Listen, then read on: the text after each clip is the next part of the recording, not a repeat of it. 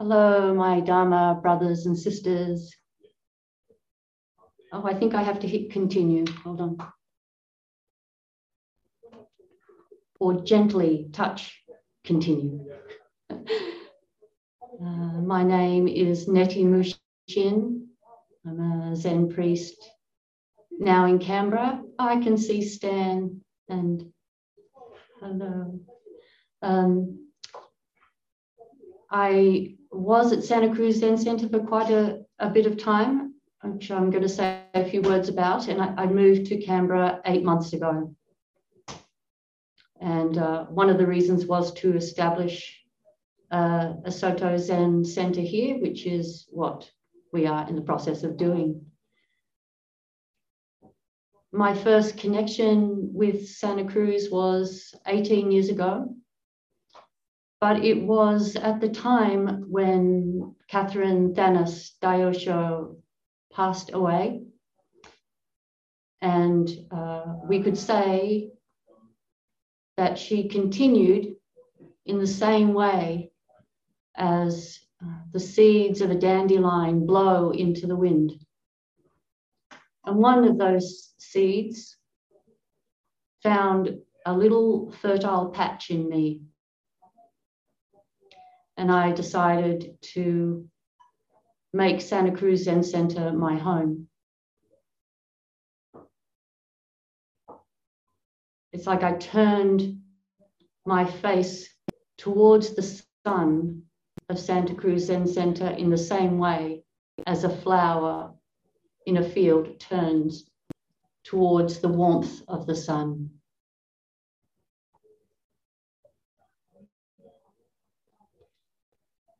And I was fortunate to know, as much as one can know anything in the world of appearances and conditions, that I was only going to be there for about those nine years, nine and a half years.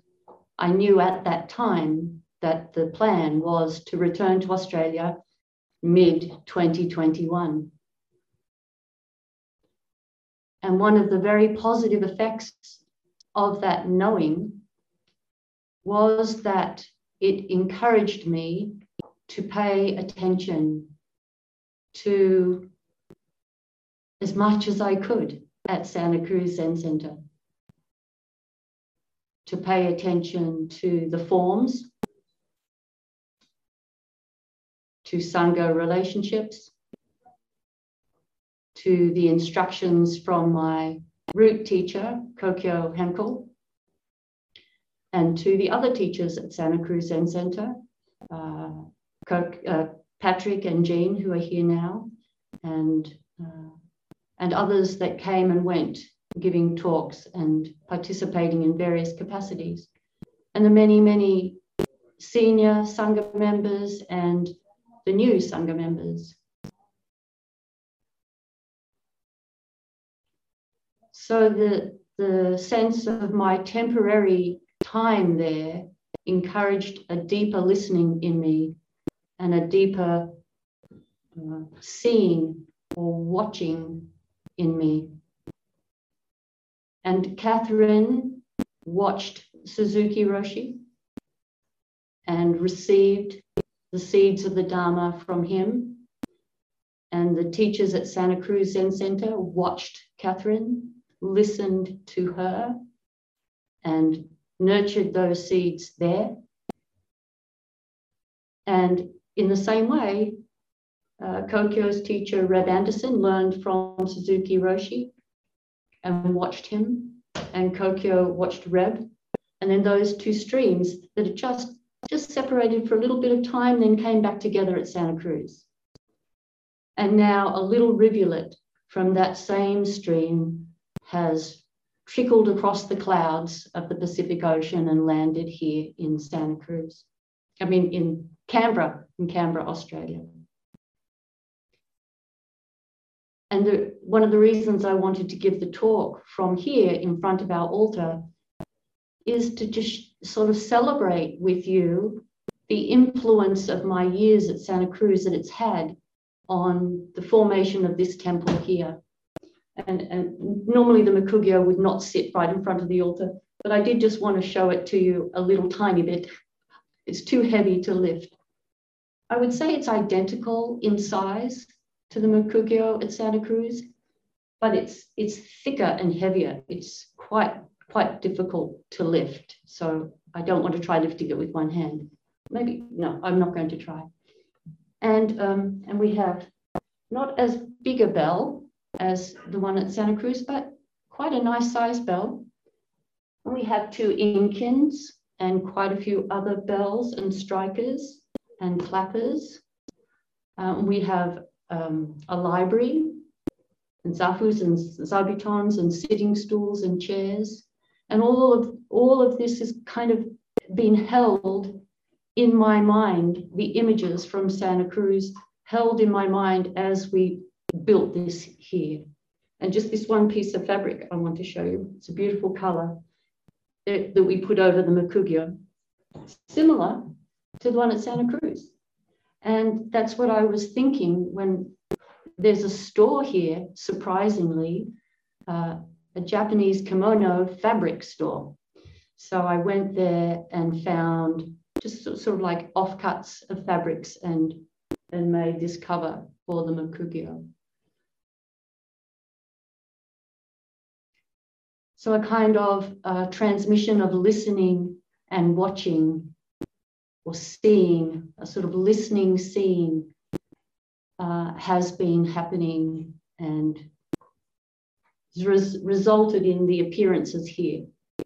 And the, the incense that we have has three, three legs, just like the incense in Santa Cruz. And we have a main candle and two upright candles and we have a little chiddening table in the same kind of spot, similar spot to where it was in Santa Cruz. And we're going to continue the tradition of keeping all the offcuts of the wax. And probably for us, once a year, we'll be able to make one new candle from the offcuts of the wax.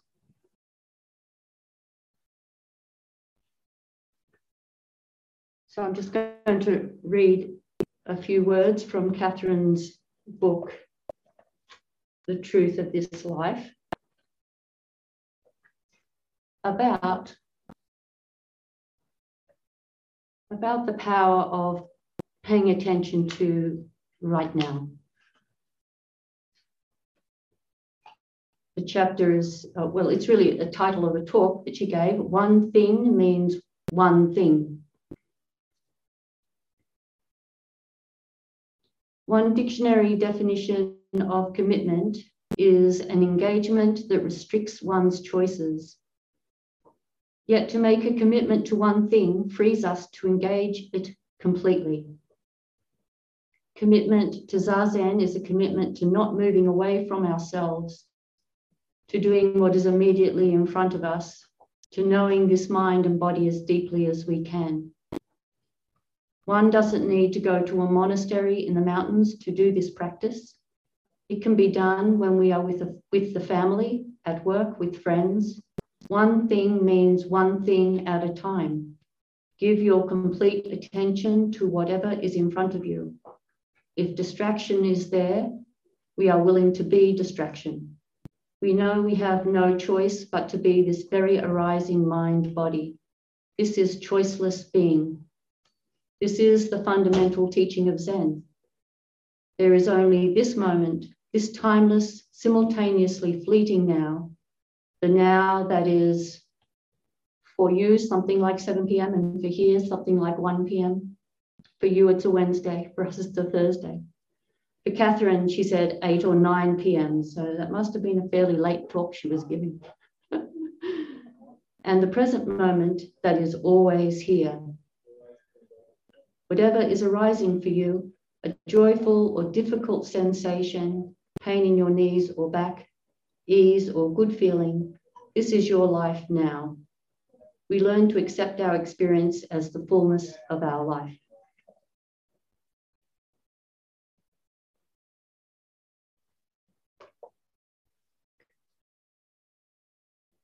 In, in the Buddha's time, just as it is today, people suffer and suffer often more than they need to. And they suffer often because they have inverted views. And when I heard the word inverted views for the first time, it kind of hit me kind of hard. It's a strong word to say inverted views.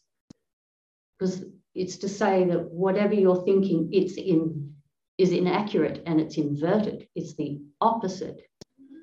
But I think it is really a very accurate word. We think that we are a self, that we exist as an independent being. And in symmetry with that, when we think we exist, the more solidly we think of ourselves as existing, the more solidly we think of others as existing. They kind of go together. It's a, a, a delusion dance. the stronger you feel you exist, the stronger you think others exist, which increases craving and aversion. So that is one inverted view. Another is to feel that things that are impermanent can bring you happiness by emotionally thinking that they are permanent. So seeing that which is impermanent as permanent is an inverted view. And that in fact, grasping and pushing away will bring happiness, which is an inverted view. It doesn't do that. But it's easy to see how we do think that it does. Believing our thoughts is an inverted view. there's nothing that we can think about the world of phenomena with any accuracy. We can functionally think in ways that are more useful and more helpful, but we, we can never know anything about the world of appearances. And yet, most people do tend to believe their own thoughts about the world, tend to believe their own perceptions. So, because of this, at the Buddha's time and today, the Buddha taught the Four Noble Truths, the, the, the causes of suffering and the liberation of suffering. And in those teachings, he taught the teachings of no self, no separate independent self. And as people were able to sort of settle with that a little bit, he then was able to teach not only is there no subject, there's also no object that the other beings that we see and the other things that come in through our sense gates are also not independently existent. And as his practitioners then, and as those of us who are practitioners now, settle in with those teachings and, and feel the truth of those teachings, our uh, our grasping and aversion diminish, and therefore our suffering, our restless dissatisfaction diminishes. And as that uh, restlessness diminishes, we uh, are quiet enough, mentally quiet enough, and physically quiet enough to hear Buddha's more subtle teachings.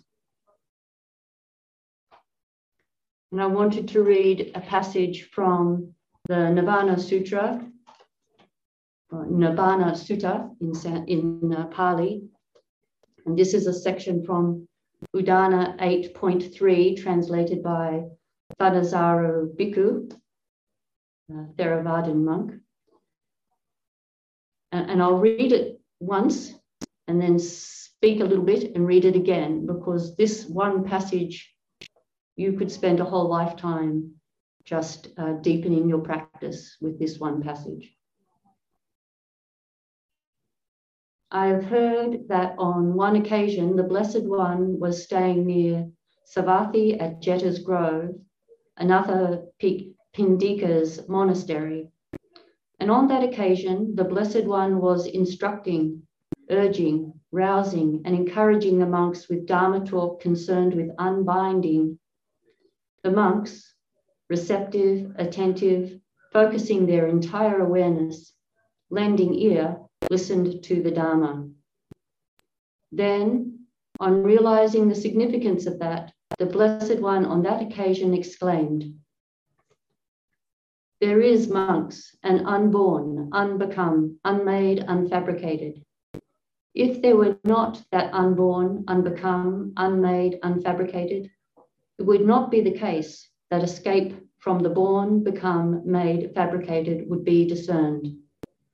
But precisely because there is an unborn, unbecome, unmade, unfabricated, escape from the born, become, made, fabricated is discerned. So we could ask ourselves, what is it that is unmade, unborn, unbound, unfabricated in, in our experience? Is there anything in our ordinary daily lives that we experience that is unborn, unmade, unfabricated? Is there anything in our experience that cannot be destroyed?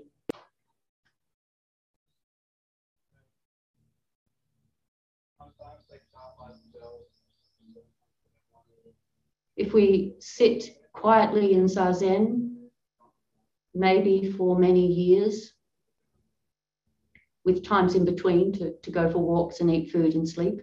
but if we sit in Zazen for many years, and sometimes people don't even need many years, but most of us do, maybe we can see the unborn, unmade, unfabricated right in front of us. There's a verse uh, from K7 Zhao Zhou's Wash Your Bowl in the Mumon uh, a verse by Wumen that goes, Because it is so very clear, it takes so long to realize. If we just know that flame is fire, we'll find our rice has long been cooked. Because it is so very clear, it takes so long to realize.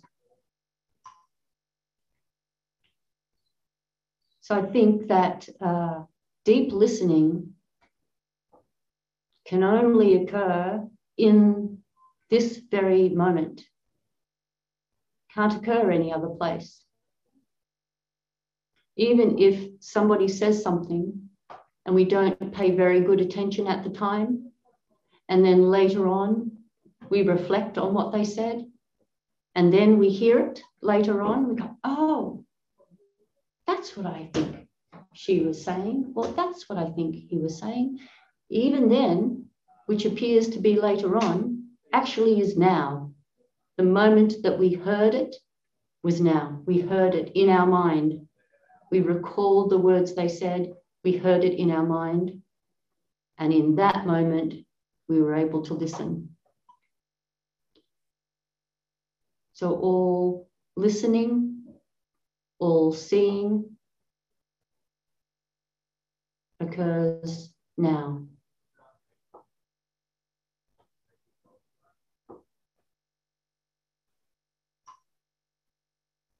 And one way I think that we appreciate now, without even knowing that we appreciate it, is when somebody listens to us I'm sure all of us can think of moments where we really appreciate that someone heard what we said. We wanted to be heard, we had something to say, and we said it, and we got heard. And we felt a deep inner peace and satisfaction in that moment of being heard. Right now, I have great number of opportunities to listen well to my grandchildren whom I mind full time, three of them under the age of seven, and they like to be heard a lot. And sometimes listening to them is not that easy. I prefer just to tell them how it is and have them not talk to me so much. But they do. And the better that I listen, the happier they are and the more they love me, which is good for them. So, having taken on the Bodhisattva practice, which I would say all of us here have taken on this practice, our practice is to really listen. And in fact, as much as possible, to be more concerned with listening than to be being heard. Sometimes we maybe need to be heard, but mostly we should be turning our ear and our eyes towards hearing and seeing the cries of the world as they arise right in front of us.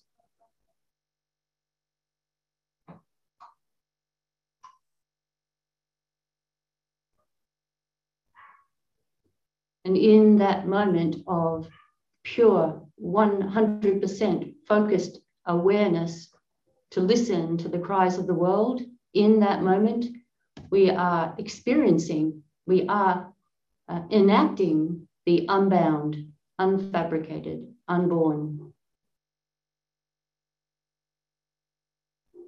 Nothing can destroy this moment. It's the greatest gift we could ever have. It's always here for us. It never neglects us. It does not abandon us.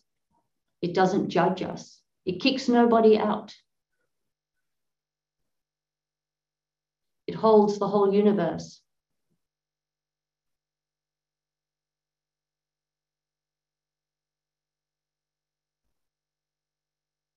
It's available to us always.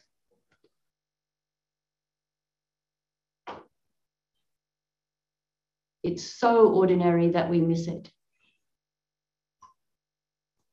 But no amount of anybody saying this will help us truly experience it. It's up to each of us to deeply realize the extraordinary gift of this present moment. And even though we have Nagarjuna's teachings that the moment, the present cannot be found, really the present that cannot be found is a conditioned present. One cannot land on a thing called the present. It's not an entity, it can't be put in a box, it can't be measured. So, absolutely, Nagarjuna is uh, 100% right in his teachings, where he helps us see that we cannot get hold of the present, just as we cannot get hold of the past or the future. But at the same time, as we cannot get hold of uh, a conditioned present, we cannot get rid of the unconditioned present. So, by the simple act of listening and observing, we are letting ourselves fall into the arms of the present.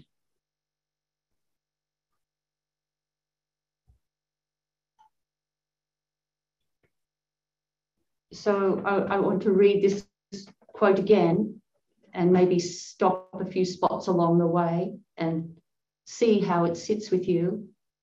I'm hoping the words can maybe sink in for you. I have heard that on one occasion, the Blessed One, this is Shakyamuni Buddha, was staying near Savatthi at Jeta's Grove, Anathapindika's monastery. And on that occasion, the Blessed One was instructing, urging, rousing, and encouraging the monks with Dharma talk, concerned with unbinding. So, even here in this paragraph that is sort of setting the scene, the Blessed One was instructing, urging, rousing, and encouraging. You can, you can visualize that he was there wholeheartedly with every fiber of his being, speaking to the monks, wanting them to receive the Dharma, wanting them to be able to apprehend reality. That is what he wanted he was not distracted. He wasn't talking to them and thinking about something else. That's not what the Blessed One was doing. He was giving wholeheartedly every fiber of his body. He was wholeheartedly instructing, urging, rousing, and encouraging. So he was in that, in that moment, completely swimming in the ocean of the unborn, unbound, unfabricated. And the monks, receptive, attentive, focusing their entire awareness, lending ear, listened to the Dharma. So here also, the Buddha was giving himself wholeheartedly with no distraction whatsoever to the monks. And they, in turn, were receiving the teachings wholeheartedly. And this is sometimes a little rare to have this wholehearted, face to face, eye to eye, ear to ear meeting. Which is why I think all of us, when we experience it in a moment, in a day, we love it so much. We love it so much because it's a deep wisdom in us that knows this is the true reality. That exact moment when we are heard. We all know this moment of eye contact, being met with someone, and you feel completely seen and heard by that person, or you know they feel seen and heard by you. There's a deep wisdom in us that we find that such a, a rejoicing experience. So the monks were receptive attentive, focusing their entire awareness, lending ear, and they listened to the Dharma. So then, on realizing the significance of this, the Blessed One on that occasion exclaimed. So, in this moment, the Blessed One realized here is an opportunity for the subtle, deep teachings of the unbound to be taught. And so he exclaimed, that's what it says, he exclaimed these words. There is, monks, an unborn, unbecome, unmade, unfabricated. If there were not that unborn, unbecome, unmade, unfabricated, it would not be the case that escape from the born, become, made, fabricated would be discerned. And there's another bit that I just want to say here. The reason that we have restless dissatisfaction in our daily life is because there is a deep wisdom in us that knows there is something beyond or I, am not sure what word to use. You could say beyond or cutting through. There is something that cuts through or permeates all the way through the born, the fabricated, the bound, that that dies, that is born and dies, that rises and falls away. There's a deeper wisdom in us that knows that. And that is why we are restless. So, even our restlessness, we should turn to our restlessness with great thanks and appreciation, because that restlessness is our deep wisdom saying there is more to this than making sure that you know, you make it through your day in whatever way one makes it through our day. There is that, and we should love that too, that there is more than that. And, and that restlessness in us is because we discern, we discern that there is an unborn, unbound, unfabricated.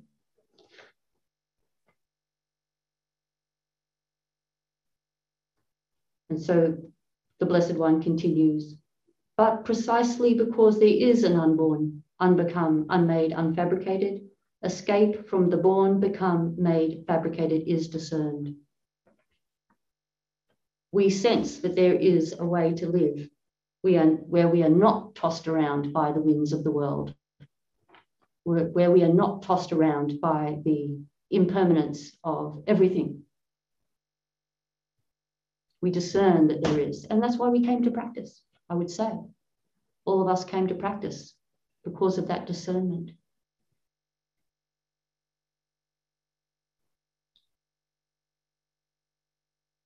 Um, okay, so the last thing I would like to say about listening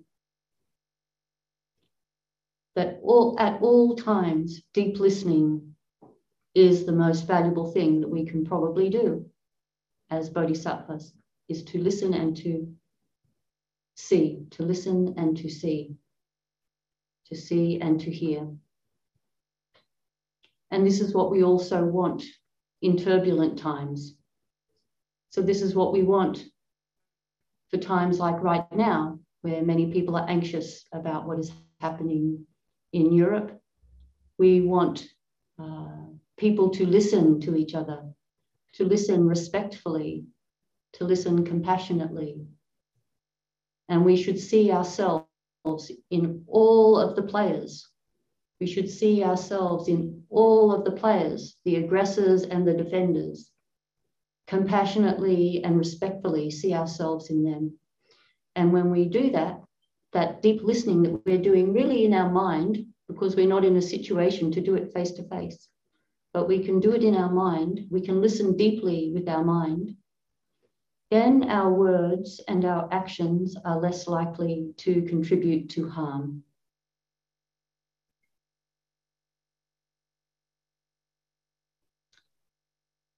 So uh, I would like to open things up.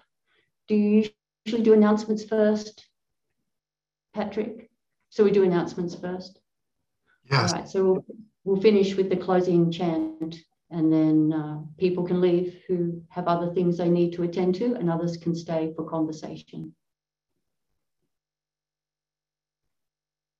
Beings are numberless. I vow to save them. Delusions are inexhaustible. I vow to end them. Dharma gates are boundless.